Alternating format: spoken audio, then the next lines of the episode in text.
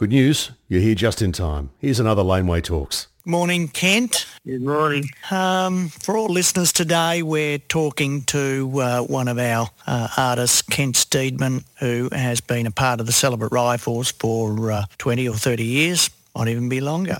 And we're just going to uh, explore a bit of his life. We actually don't know a lot about Kent, quite frankly, so we're going to find out today and we're going to let you all know about it. So, Kent, welcome to the show, Laneway Talks. This is where we uh, get to know all our artists, and um, yep.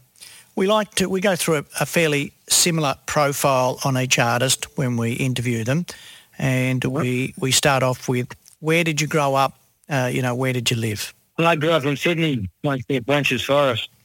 As a uh, young guy or young kid, did you play the guitar because you are a guitarist and or did you take the guitar up later on say in your teenage years? No it was teenage. Okay. I, you know 15 or 16 I corresponded with that growth spurt that you people have when they were teenagers, I guess. And, and, and you play footy, yeah, and that's you play footy against the guys you're the same guys as you. The next thing you come back, they're a foot taller with you. Well, that's quite late, really. You know, in teenage years for someone um, as accomplished as yourself.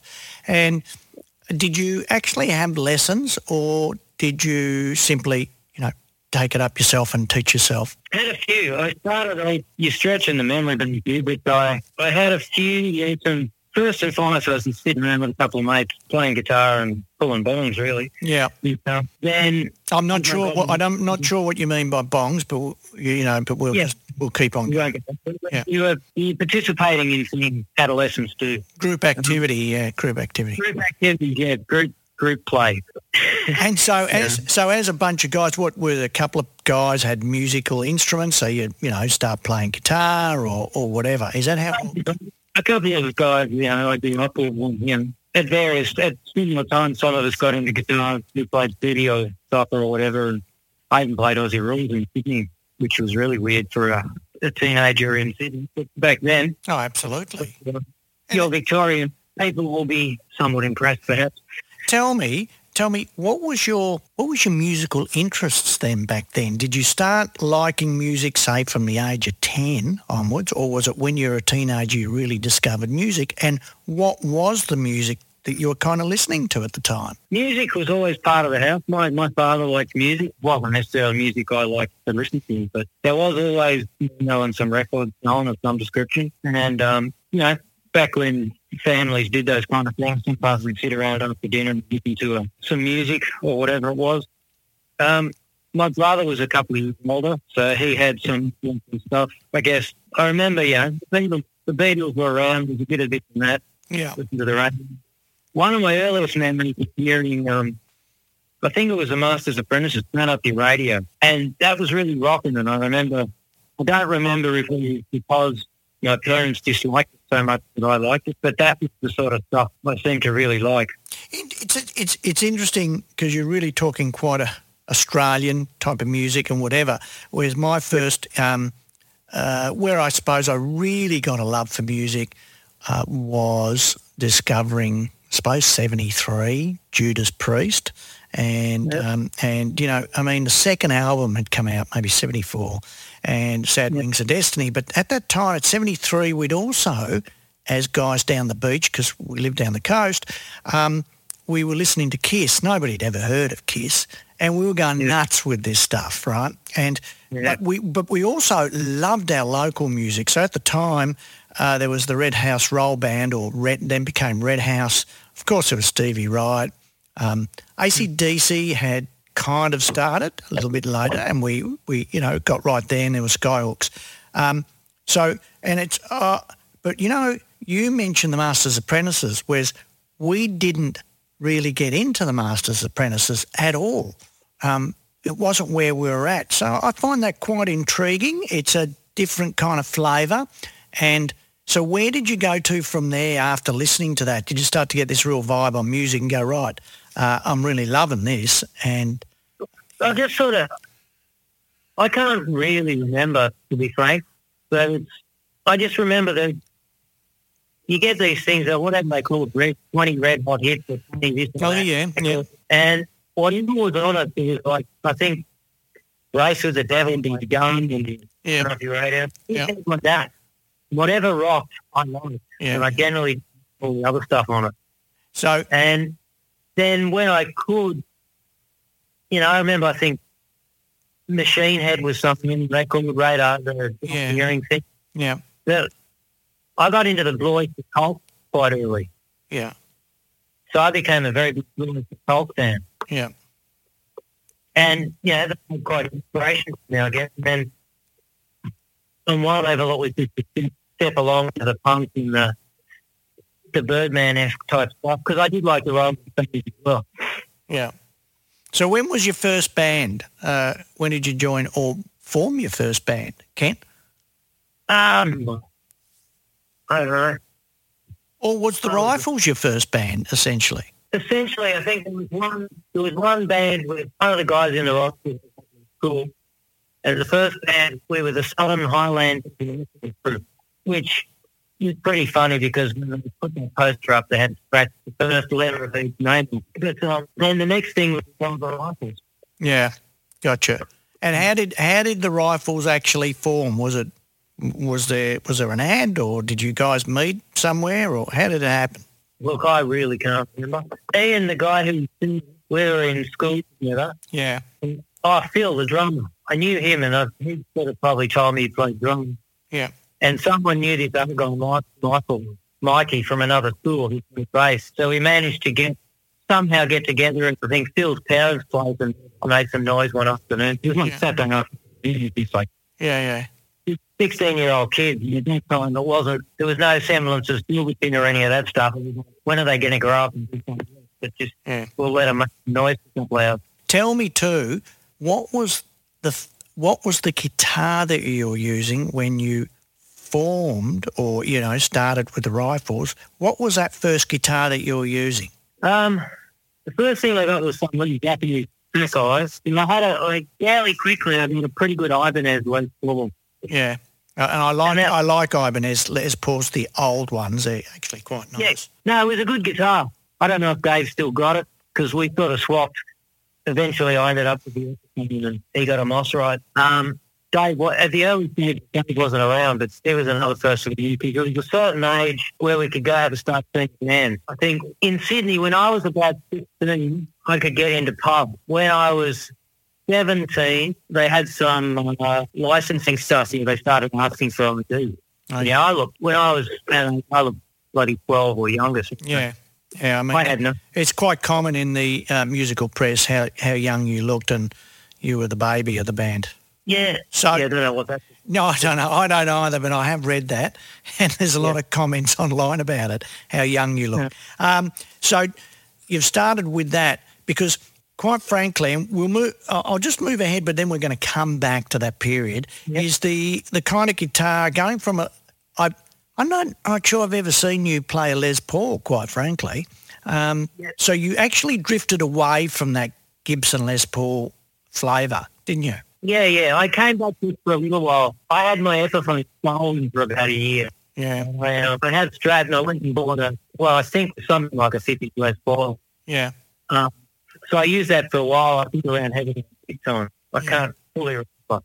Yeah. So yeah, I, I, I didn't like heavy guitar yeah. because the don't feel too much So yeah, so you you've stuck with. I mean, essentially, you have not been a, a real Gibson player, have you? You've been more a Fender. Yeah, pretty much. I mean, my first two amps were Fenders. Why? Do Uh, you, why do you find? What do you find? I I try to get this out of everybody. It Yeah. it can't be the look of the guitar. It's got to be the feel of the guitar. So what did you find different going from a Gibson to a Fender? Um, well, I, I went basically to the microphone. It is sort of halfway between you. So I played the Effie with the beginning humbuckers, not the big fat humbuckers. And I, I eventually, but that was the long time. I just played that Epiphone for the first 10 years. And um, eventually got another Epiphone, the P90 and a couple of other things came and went. But but was it the pickup sounds on them, or was it the neck? Yeah, I guess it had to be the sound I was after because I was looking for something slightly different, not knowingly, but we didn't sort of want to sound like any everyone else. And I liked I liked driving the amp. And you know, when you're young, you sort of still trying to work out how to do it. But that amp was the the amps I had and the guitars I had, if you if you pushed it hard, it, it went well. But then it just wasn't loud enough at a certain point. And those little amps weren't loud enough so I had to get other things. Tell me, are we talking with the rifle starting up 79? Yeah, yeah, around maybe this big. The times you're talking about are a bit before the it's 79, I think. Around 79, 80, I think before I mean- it was when And what. And tell me, what do you, what did you consider yourself as back then as a band forming? What style of music was it? Surf punk? Was it just rock punk? Was it punk? Was it uh, something else? Don't know. It's the rifles, I guess, would be hard to categorise. It's been half our problem. And um, we never did either. We just played the music we liked. Some of the stuff, even in the early days, we pretty much started off writing songs rather than doing many covers. Yeah. Yeah, there, we did a couple of Birdman and Stones and stuff like that. But um, whatever any of us could play, it was easy to play your own things than other people. I mean, what was happening at the time? There was Birdmen. There was the Saints were coming to the end. Um, there was the Chosen Few out of Melbourne, which are your Yeah. Your alternative anti-establishment punk band. Yep. You know, I mean, mm, kind of stuff. There was a bunch, there was a bunch of stuff in Sydney. I mean, most of the, at some point, I don't remember chronologically, but there was the Lipstick Killers and oh the yeah, other stuff. yeah, yeah, yeah, I was too young to do any of it. I was too young to do any of the Birdman stuff or the Saints. I just, it was at that period of time where I couldn't get in anywhere.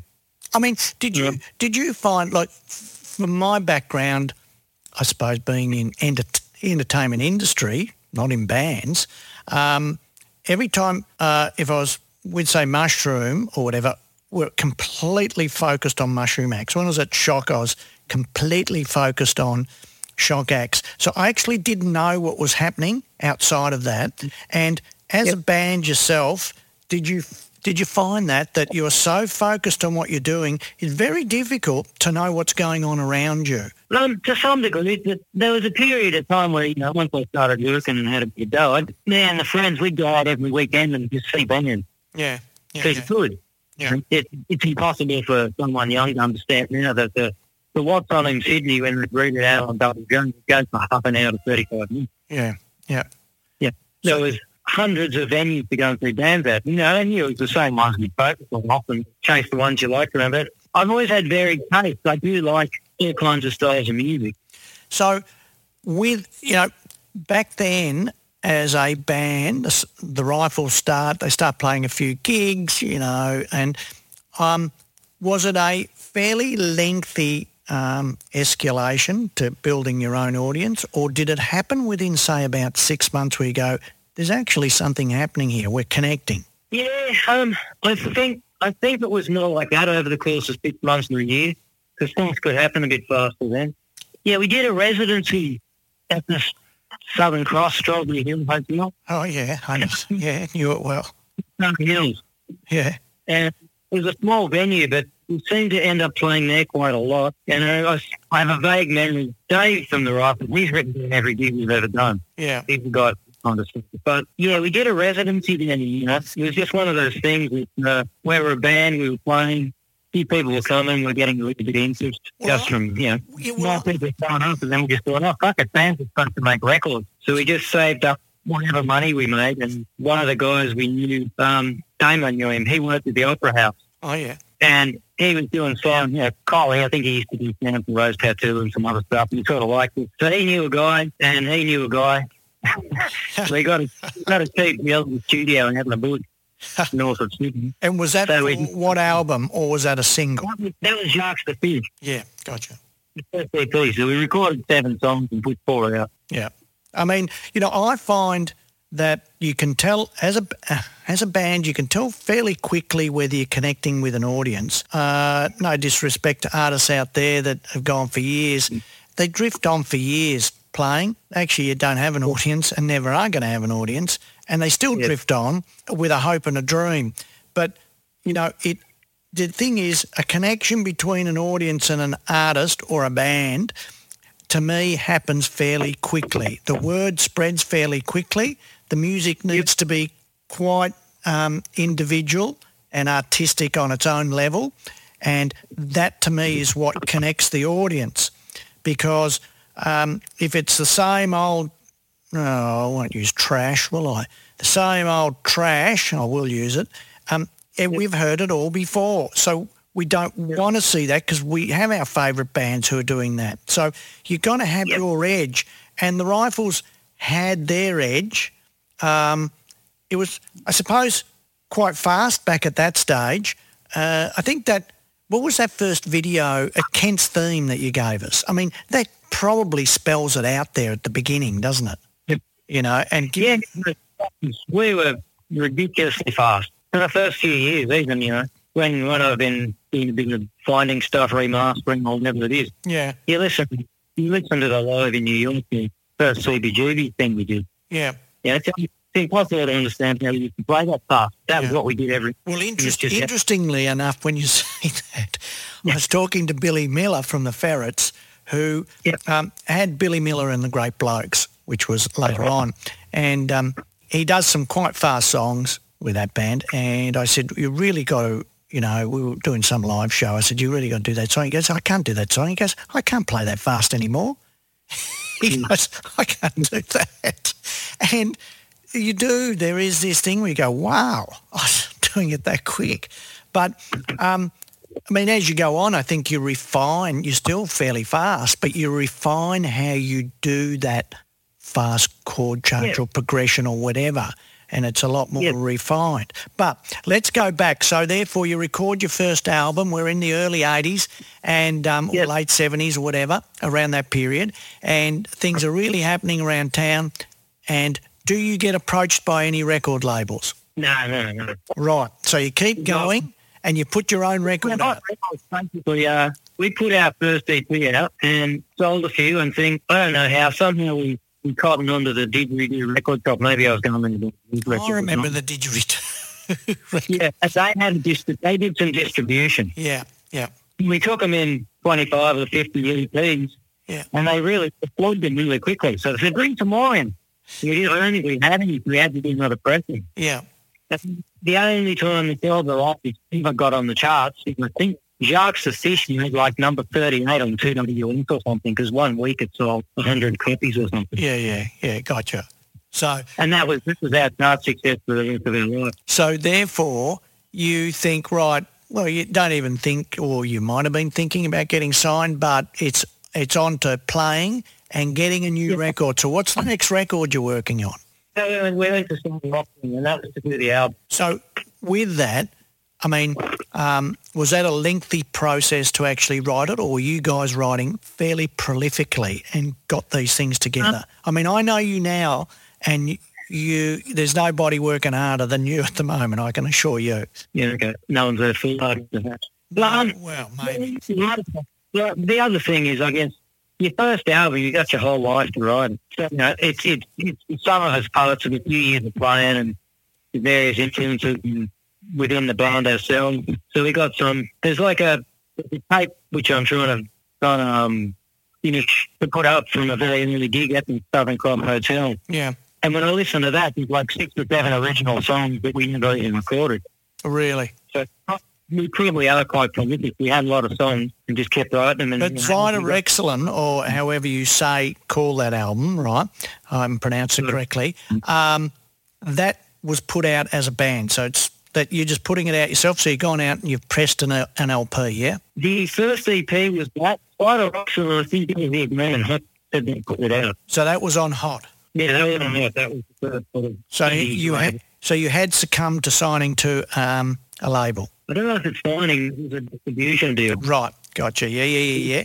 Yep. I believe we paid, uh, we paid for the recording. I don't know if they fronted to the pressing, but they distributed it. Right. So that that's become quite popular, I think, at the time on its own indie level. Correct. Absolutely, yeah. No, in that, in that world, we were pretty, we were doing pretty well. Now tell me, were you head, Small world. So, well, were you headlining by that stage, or were you still doing double gigs or supports? Yeah, both. We do our own small shows, and then again, we had a magnet, we try and stuff. We did, we did a couple of things, you Sonny Willis and Rose Tattoo and some supports if we could get. But it was more our style. I think, it was I mean- I mean, did you find Kent that um, you were getting those crazy supports where you go, "What the hell am I doing here tonight? I'm playing with Air Supply." Yeah. You know, um, we didn't do anything we didn't want to do, I don't think. Yeah, yeah. So if you if you it was like one of those gigs where you go, why would I do that gig? You just didn't do it because the um, booker, the booking agent, uh, is just putting you out there for the sake. I mean, I don't understand that when you get two completely different styles of music and they're supporting each other. Why are you Yeah. wasting their time and the audience's time? Yeah, yeah, it's, it is a bit of that. It may have happened, but I don't remember it. You know, know, we played. why we do- like the Snoop Boys and we like Rose Tattoo, and we'd like someone we'd play with. Others we wouldn't bother to, I think. Well, I, I You know what I mean? remember going to a gig and seeing Paul Kelly and the Dots supporting Rose Tattoo. Now, with all due respect, um, yeah, it's pretty that's, dumb. that is a crazy combination. Uh, There's no similarity in the music whatsoever. Now, Rose Tattoo was so loud, I had sore ears for the week.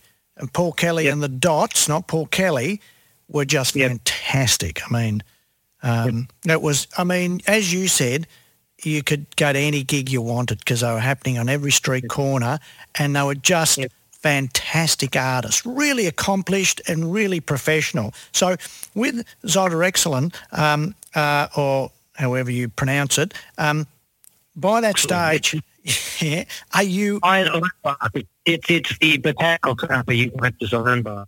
oh, right. Well, tell me, when, you, when you've gone, you know, you put that out and you're playing around and whatever, are the Rifles a fairly polished band at that stage? Or are you still polishing your boots at that stage? Um, we were polished as in there was tight and full on, but I don't think we quite hung our live down together. It was a bit erratic.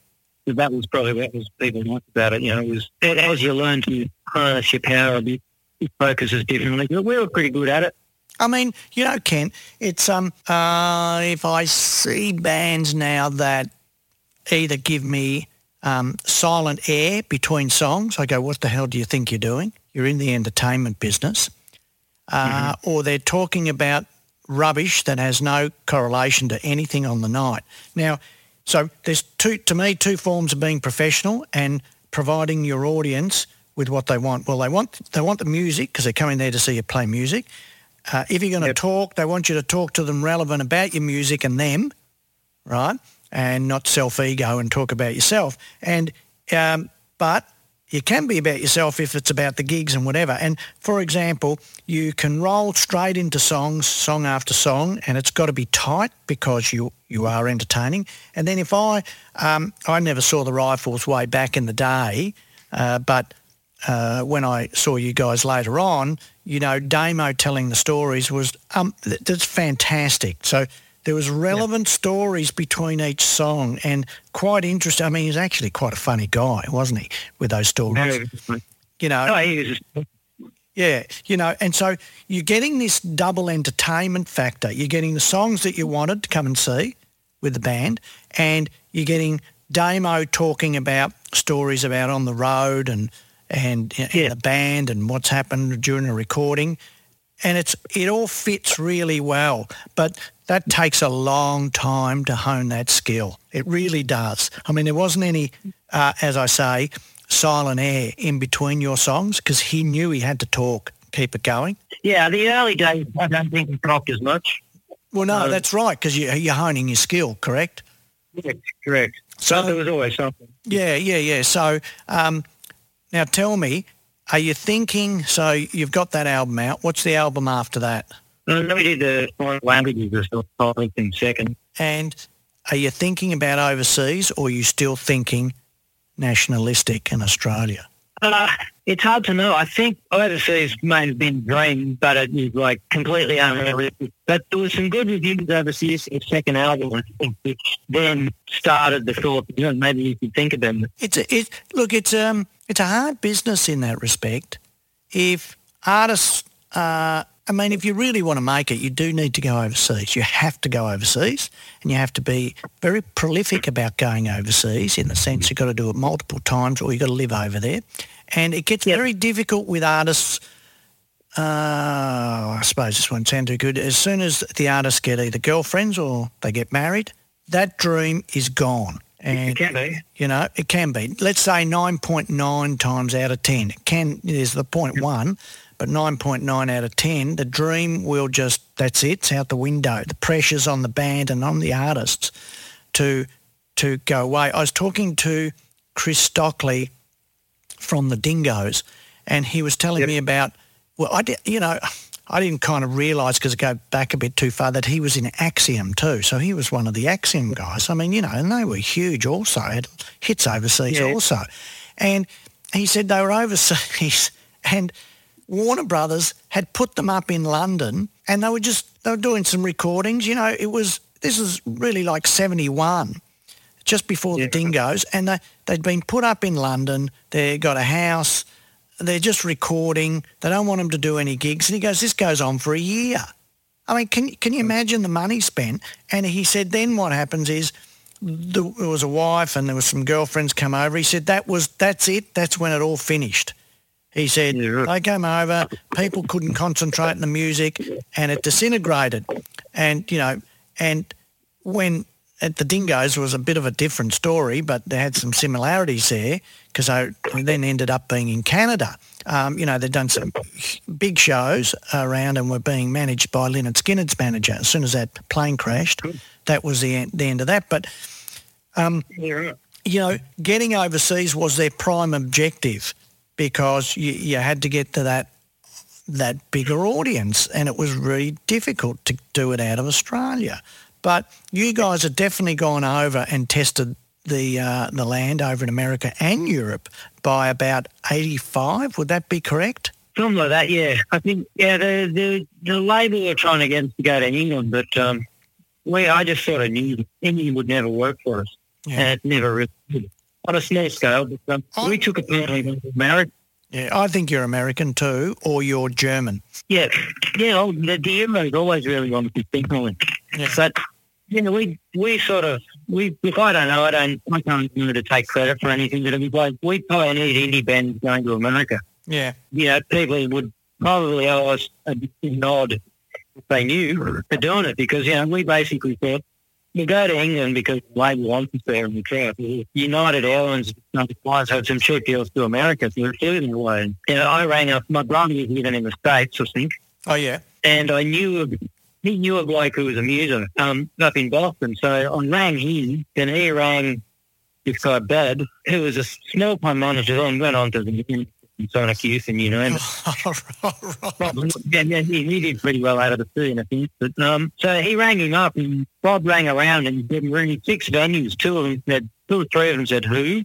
What are you talking about?" And a couple of them said, "Get that band here as quick as you can." yeah, So there was some interest, so you could go over and do something big. So we went and played PGGs and Boston and um, Maxwell's in Hoboken on the way to Europe, and then went to Europe for a couple of months. And then on the way back, I um, did like a six or eight week US tour. I mean, I, I would have thought that you'd, you, I, I would have thought you'd work well in Europe because the stems, for example, with Dom Mariani, they worked well in Europe.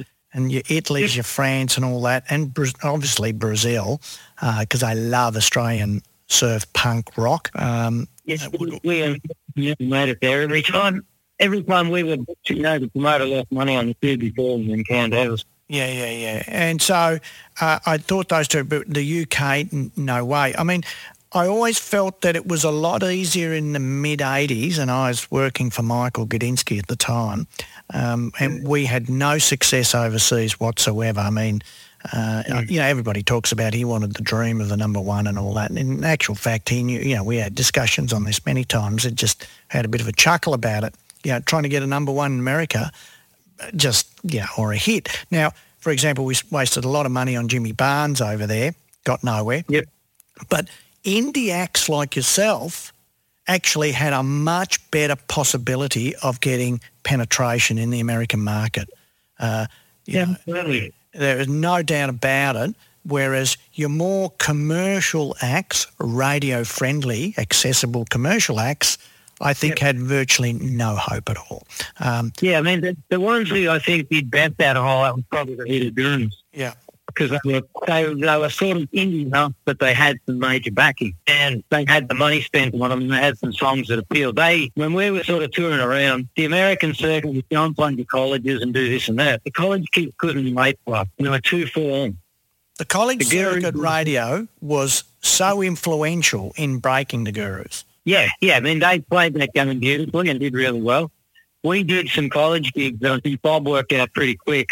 We are a club and Yeah, Yeah. Really like the most of the people who went to the bar and club. yeah, We go with the college kids and they just didn't know. no- They had no idea what to do.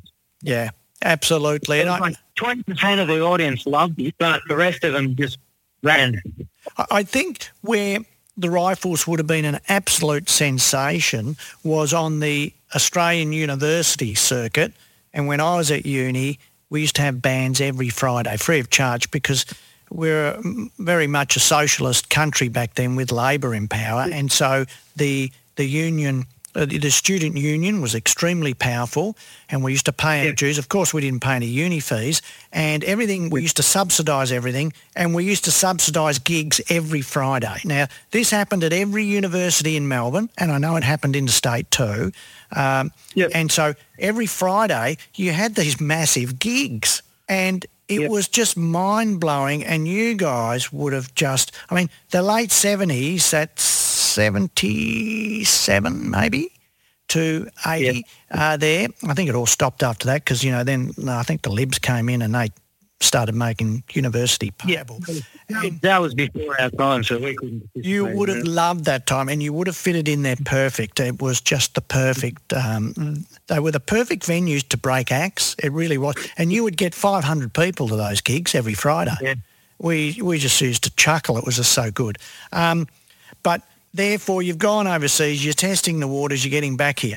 Are you getting disillusioned or are you as full on as you were in the beginning at that mid-80s? Depends on members of the band. After the first two, a couple of guys left, so we got um, well, they, they'd had enough of you, had they? probably. Right. It, it, it's hard to know. I I still remember the conversation with Damien that we had when those two guys came up and told us that they were going to leave the band. And we said, why? And I said, because they're not getting anywhere. And we just said to each other, we just toured Europe and America, and a few years in Australia, and we're not getting anywhere. So we just sort of chuckled and went, all right. T- tell me, when, when that was happening at that very time, what, how, how big was the audience that you were um, uh, capturing at gigs here in Australia? Would you get 300 people a gig? Yeah, yeah. It would have been about that. Sometimes more. That- I mean, that Um, is really good because if you think of the, pr- uh, you probably never played the Prospect Hill. The Prospect Hill No. Hotel here was one of our, you know, great venues, and that would only hold about 150. And if you know, Yep. that's what you'd pack out each week. Now to get 300 is a big ask, you know, Yeah. and that's fantastic. Because remember, back in those days too, you had your own crew, all that kind of stuff. It's not like today. Um, Yeah. So you are powering on. No, yeah, we were doing pretty well. So- yeah, I think there was a point where we reached saturation. When we when we did go overseas, we sort of reached what we could do here without um, either someone putting some budget into it or whatever. Or we just knew. I guess we just knew, and it's like the only the only future we really had is out of Australia for a while. Yeah. And um, So what? So let's go to the next album. You, there's got to be a lot of, um, there's got to be a lot of uh, uh, head banging at the time to go right. Well, we've we've done a couple of two or three albums. We've toured overseas. We've got an audience happening. What the hell do we do? How, you know, you do have to think like that to go. Well, well, what are we going to do? Yeah. Because we know we we're successful and we want to be further successful. Yeah, I mean, we had we had a couple of tricky moments financially, and we started doing Turgid Miasma, and a deal was reached with Albert where the, the bands on oh, Hot, because Ed Cooper was there and a couple others, could go in and record at like a third of the studio rate in the downstairs studio, Mm. um, and they'd distribute us and do all this kind of stuff. So we got halfway through Turgid Miasma, and someone in the accounts department decided that was a really bad idea and pulled the plug on it. So it was like, okay, you owe us fee to us for this, and you have to then go and finish the record somewhere else because we're not going to let you finish it here. I mean, So, yeah, you didn't agree to any of that, did you? oh, there was nothing we could do about it. I mean, those rates back then, I, I can tell you when we were recording in the 84 to 91 period at Mushroom, Yep. we were paying, whether it be 301s or AAV down here or wherever, um, even Sing Sing later on, but you were paying $2,300 a day. I mean, Yeah. who pays $2,300 a day for a studio? Are you kidding me? So Yeah. an album is 150000 before we blink. Yeah, yeah. No, they, from memory, we were paying 40, 40 bucks an hour, 40 bucks an hour at Albert's. Yeah, that's cheap. That, it's a really good deal. So when they pulled it, it was like, oh, okay. So yeah, we had we had to make copies of the tape because they were using a different machine with Dolby and Oh, yeah, here we go. Yeah, you're right. Yeah, okay. And at the We time, yeah, go on. we got smashed. So that was the fund that we were going to use to go overseas and stuff like that. Because, you know, basically the rifles pretty much funded everything we had to do. We took a long time before anyone coughed up anything for us to do anything. What a hot, Yeah. what a hot doing at the time? Are they they contributing or what are they? What what's their? They, they, they had their own struggle. Yeah, Because, you know, it's like they had, they made their mistakes. But there was a couple of deals. They were trying to pioneer a few things and two things in a row that because the same thing happened, I think, at, um, at Sun, at CBS at the time. They signed a second distribution deal where we could get the mastering and they'd press it up. yeah, and Like you'd notice that even in the major labels, one one one guy loses the job, you got come in and he wants to assert his authority, so he just gets rid of everything. God, Oh mate, it was. Yeah, look, that was that was the good thing at Dundas Lane. Then at Mushroom is that it was always Michael, and so we Yep. we did see things through. There was, I, I remember about 88, 89, we were me and him were talking, and and I said we got thirty two acts. We had thirty two local acts, and. Yep. You know, it's not like Laneway having 90 acts where, well, a lot of them are uh, old bands who uh, you're not playing anymore, so it's quite easy. But when you've got 32 acts that are working, these are acts that are trying to become stars. And it Yep. just dwarfed anything else in the country. Nobody came close. And, um, you know, you there was about two or three where it went completely skew. If Kings of the Sun were, were one. Yep. And um, there was another band who had, I think it was Jackknife, but that was their song. But they were out of Sydney and they were just fantastic. And we never even got the first album out. It was a disaster. So there's one or two that it didn't work. Um, but we really, we wouldn't just jettison bands that quickly. And, you know, Yeah. like you said, someone comes in and just changes uh, and just, Yeah. says, you know, So I think that was what slammed them all of a sudden from having a, a present distribution deal. They suddenly had to owe ninety thousand dollars or some crazy amount of money at the time. yeah, So anything that would have funded any of our records went into that, and we just, we just stump up and do what we could do because we wanted to keep doing stuff. And yeah, we had we had an arrangement. Some of it was good, some of it wasn't, and you know it didn't end up for anybody probably. But you tried the stuff at the time and kept trucking on. And the next step we uh, we were in Europe and we made Roman Beach Party in Holland. oh, So that was Yep. which was great studio. It was an exceptional studio with the amount of time. But that was basically because the Dutch, the guys who owned that studio yeah, and the label, um, can't remember what they were called, Dureco or something, they put our record out, they the Crippers and stuff like that out. So they owed a lot of money for the Crippers. yeah. So they conquered studio time. Well, I mean, you know, um, if if you go in, it, I find I find that management's a big issue with artists. Did you actually have management at all? Um, we did, we did at some point, Yeah, early days, and then, and then we had, um, we had the label managing us for the only year's a really dumb idea.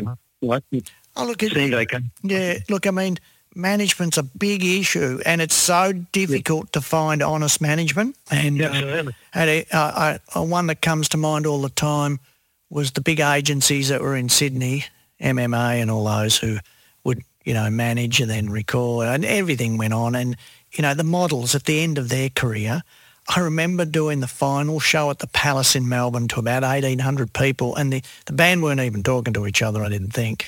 Um, Yep. But they did the show because they were in debt so far. I think they had $76,000 to pay off at the time, which the gigs did. They did that one tour. And and that was it. And I, I couldn't understand with a band. Uh, the second album was a disaster. This is when James Freud joined. It was a disaster, the second one, and I thought it was better than the first record. But it had all gotten heated internally as a band. But they they'd lost so much money on touring and living the lifestyle. It became so obvious. I used to see it on so with so many acts, and I used to pay them so much money and they still had no money. It was like living like kings, and just only the one or two smart ones, hunters, were extremely smart about the whole thing and had a good manager. And Yeah. you know, they they socked their money away. At one stage, the manager for the hunters came to see me one day and said, "We're doing, we you know, we really want to push in America, and on the college circuit, they were quite big." And they, they were thinking of buying a house in America. That, that's how much money they had available and that they were making. And, you know, and, you know, we went through the, the pros and cons and all that kind of stuff. And, but it's very hard to find a manager like that. Very difficult, Yeah, we- we definitely didn't have one. you know. Um, yeah, pe- people tried, people did stuff. We had a bit of bad luck and we had some stupid stuff happen and we did some stupid stuff. But yeah, it was the, the, the challenge. The Rifles was a band that with someone who had the right vision could have made us very, very big. Oh, absolutely, Yeah. absolutely. Um, focused on that style of music, directed to the right audience, doing the right shows, socking the money away for the band, right? And that and that requires a lot of honesty when you're socking away a lot of money. So let's say we're charging back in those days um, ten dollars a ticket, which was a lot of money. Ten dollars a ticket, and you're getting three hundred people, or sometimes five hundred people, and there's a lot of money involved here, and people get very slippery hands. And it, Yep. yeah, but I agree with you. The rifles could have. Um, spy versus spy, um, are probably another one that got to a point where they should have been huge and, and didn't. And as we know now, they are big in Brazil, big. Uh, these guys get a lot of streams and, and of course Michael's dead, but if they were still all, all alive, they could easily go over there and do a, a Rod Laver type show, um, which is 10,000 people.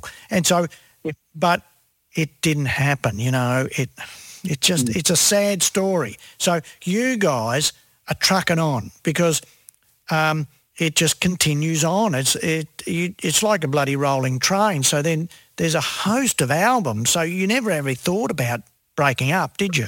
No, no, there was, you know, you had discussions. We'd always just keep knocking on. The music was what drove me.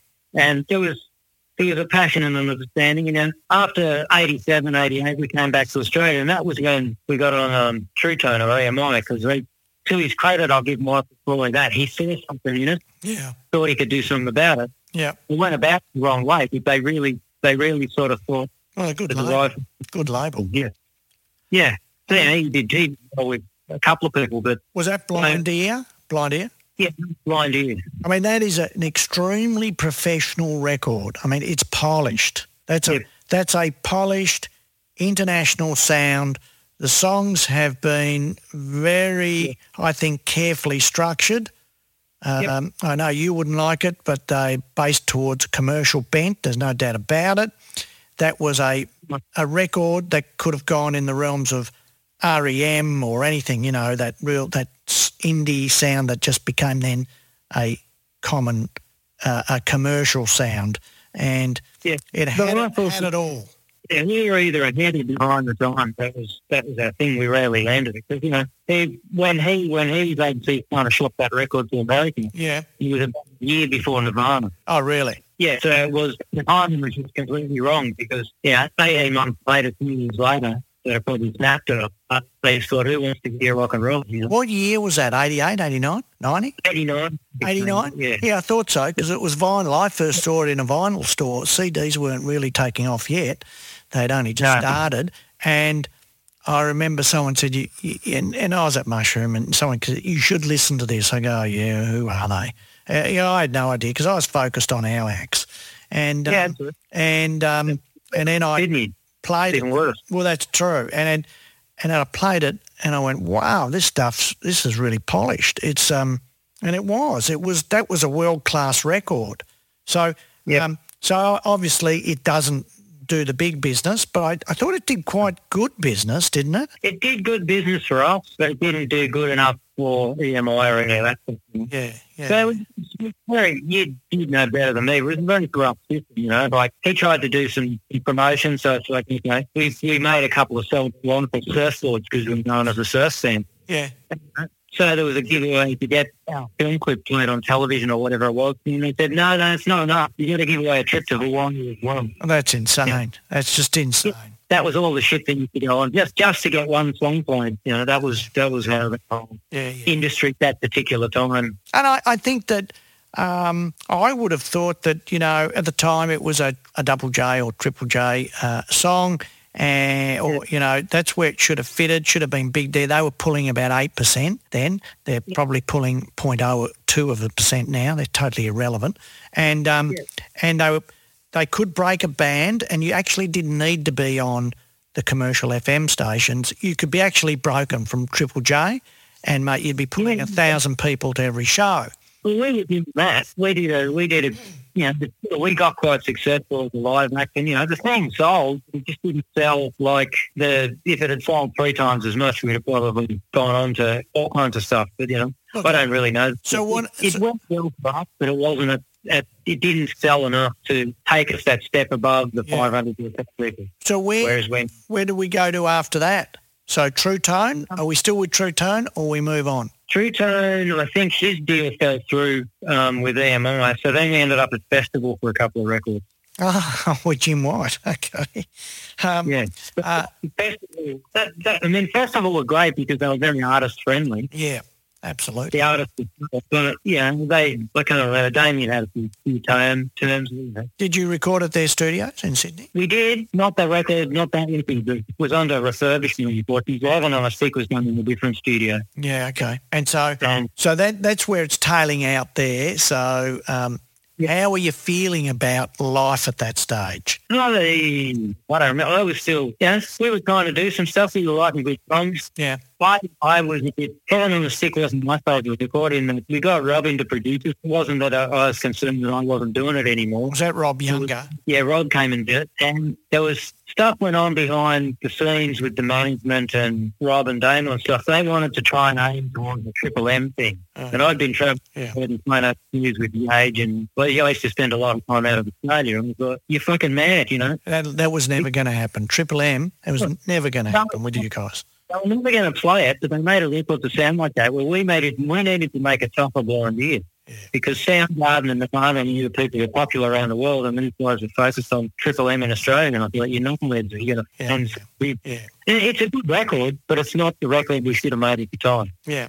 Yeah. So then has Damo done his solo record by that stage? Um, sometime around then. Yeah. So he's gone off and done that, um, which again didn't Yep. set the world on fire, I didn't think, but um, Yeah. uh, good enough. He's- Good, enough he got, yeah. Now, his second one, you to the Dalai Lama. That was a good guy hit. Yeah. That did quite well. Well, the one you go and do, is it in Italy where you do that live album with another band? I did a bunch of stuff. What's I the did one, the the one we released? Oh, the Gruger. That's that's um Tubular Greens. That was Spain. That was a lot later. Now that to me Yeah. has got to be uh, that is a fantastic recording, fantastic energy, fantastic playing. It is just great. Who were the guys? They were a bunch of funk guys. There's um a couple of guys. The guys who went into the Los Coronas had became a big surf band around the world. Yeah, Um, so there was uh, a few a few bits. So it's just basically uh, Spanish Spanish indie hierarchy. yeah, yeah, yeah. I made one show who I'd known from booking Jade tours and stuff like that, and um, just went from there. And he just rang me out one day. I got this idea you could do a, an Australian indie tour around we yeah, all right. So I went over there and did that. And it was And guys- and it was successful. Yeah, Yeah, yeah, yeah. We played about that in gig. yeah. Yeah, so, So- you know, it, it, didn't set the world on fire, but it was good fun. So we you're doing this, and you got Yarji, of course, uh, which Yeah. you, you're doing in between all of this, and Yeah, and there was in the middle of all that. Yeah, too. That that's was, right. That's right. yeah. So there's a lot of that, and there's a lot of records there that Kent Steedman played on. So therefore, you get up to um, today, and we know the passing of Damo, so that's kind of the end of um, of the rifles in a sense, and from you know from li- live performances. I mean, um, Yep. and therefore, what are your projects at the moment? Um, currently, the Radio KFC. Yep, with Ben and with uh, and with um, Russell, and Yep. that's in, I suppose, the flavour of indie. Is it indie punk or in, indie rock? What would you think? Don't know. Don't know. Rock probably. I've, I've never been able to label myself Yeah. as anything. 'cause, you know, And then you got that. um, you got Deep South that you you're working, yeah, yeah, that's yeah, there's Anna, who's track from Spain, a Yep. great singer. So and um, and then you've got the all the Kent material coming out, and that's. Yep. Uh, I was only just listening to to one just this morning, and what was I listening? I was listening to the thing is. Now that's a rocking Yep. song, and I mean it gets back to the rifles and. Um. And as I, I know you so well, is you're doing all the recording yourself. You've you've Yep. got a home studio and you've taught yourself how to do the lot, and it that means you can be prolific. The days of the studio, which kind of unaffordable, are becoming fewer and fewer. And what do you think Yeah. that liberation has given you, Kent, to be able to play and record your own music? Uh, musically, it's great. For other reasons, it's it's tricky, but yeah, it's it's assisted my sanity absolutely, and and just you know keeping keeping me in because you know there's there's no gigs to be done, so No.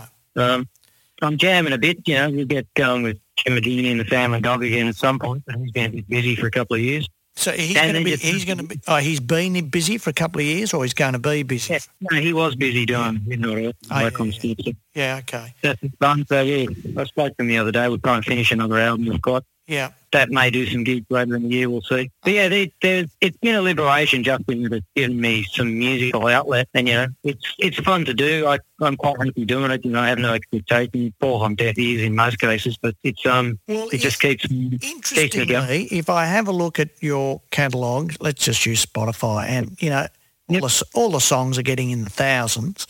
Um, but I, I talk to a lot of young acts now who might have one or two songs in the thousands, and they have everything under a thousand, and they wonder what they're doing wrong. And it's incredible how there's this form of, I find, form of entitlement in that, you know, you've got to put in the real hard yards. You've you've Yep. got to treat this like a job.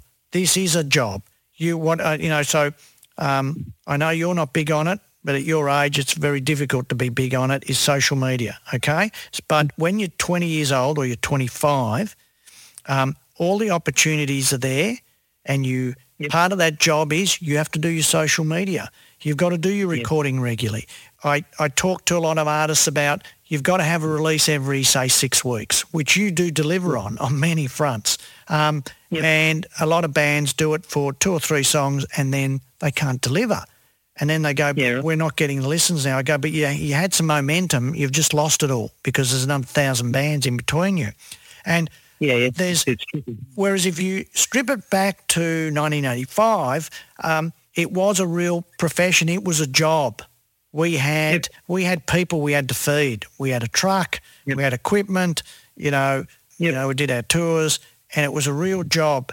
And okay, it's transitioned to a digital world, but the principles of it being a job have not changed. And Correct. they find it really difficult and it gets that laziness that is, well, maybe a major might sign us. And then Yep. you're getting into the realms of that commercial craziness of, um, I saw, I saw, I, I did see a picture of, I won't even name the artist this morning, a female artist who'd painted her face up and was doing the whole, and it, you know, that where they're going for that real shock effect. Yep. And, you know, so I had to listen to the music and I thought, well, it's, I, I just can't get it. But Yep. there's this whole commercial bent and it changes everything, but that's a one in a million. So you've Yep. got to get back to it's a job. You need to write. You need to hone a craft of writing. And Yeah. uh, Well, it's an art. I, I see it as an art. It, it's not a job to me anymore because it's, music's always been an art form. That's probably why I never really made any money at it. Because Yeah. It was always about creating what was the best music at the time that we was in our realms to do rather than focus on anything other than that. yeah. Yeah, but you know, you you say that because you go, well, it's an art, but in actual fact, what you were doing was you were working a job. You were. Yeah, well. You know. And it. I find that it's very difficult with a lot of the younger bands today. Uh, and then they go, can you get us, a, the first thing they'll say to me, can you get us a gig? Or what Yeah. can you do for us? I now say, what can you do for Laneway? Because Yeah, yeah. Well, back that is the difference, I guess, that entitlement is, yeah, we knew we had to do everything themselves.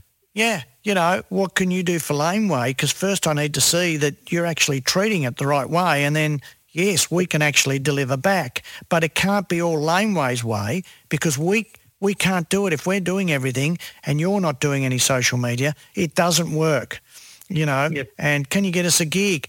Well, we're not booking agency. We're not a booking agency. And every time I do do gigs, I get totally stressed out because everybody wants to be on the gig. So, you Yep. know, there's everything that goes with it. And they've really got to, to learn to settle down, have a plan. And I go through the plan with them, but very few can follow through with it. It is incredible the limited amount that can actually follow through. Yeah, And then some of them will go, we'll do that ourselves. We could do all that. And then years later, you have a look and they're no longer existing. And, you know, it just doesn't go any Yeah. further. But I, I think you would have seen it all. And I think as an artist now, your craft is so well developed. You deliver a lot of product and I think it, it shows through with, with your audience. And, you know, Yeah. well, you know, you're putting your, your videos together too, and it. I think it's a testament to what you've um, what you've delivered to the Australian music scene, and, and what Celibate Rifles have delivered to the Australian music scene. It's been a, it's been I, I think you could say been a wild ride. You know, massive and fun a lot of the time, but um, a lot of personal and interpersonal challenges and just stuff, you know, it's, as you said before, not with relationships or anything like that, but it's what your passion is. I've uh, I never considered what I've done a job because I've had such a good time my whole life in entertainment, and um, I would consider you'd been in the uh, in the same boat. That it's just been an absolute joy. Could you imagine going to an office each day and being a data entry input kind of person? So you sit there on a computer and input data. Well, I might as well slash my wrist because I couldn't do it. Yeah, and a lot of people can. I can't. I can barely put input data into putting my own songs up. So, well, look, it's been a pleasure talking to you, Kent, and it's been um, a fantastic journey to see. There was a lot in there. We've gone over an hour. Um, and We could go further, but uh, it'll be good to talk to you probably at the end of the year and see what's happened with all the releases in uh, 223. And we'll talk to you soon. Thanks, man. Okay, thanks, Kent. Bye. And everyone. Bye. Bye. And there it is, another Laneway Talks. G'day, folks. Mark Allen here, and The Ox, David Schwartz. uh, and we've started a brand new podcast called A couple of blokes, a couple of beers, and we're just chewing the fat. A Couple of blokes, couple of beers with Ox and Marco. "I'm thinking about whitening my teeth just so when I smile." There's a new episode every Wednesday. Have you got a weight issue? Of course I do. it's a stupid loaded question. A couple of blokes, couple of beers with David Schwartz and Mark Allen. I'm eating the kids' Maltese. You're eating piece their of- Christmas present. I am a piece of garbage. Listen wherever you get your podcasts.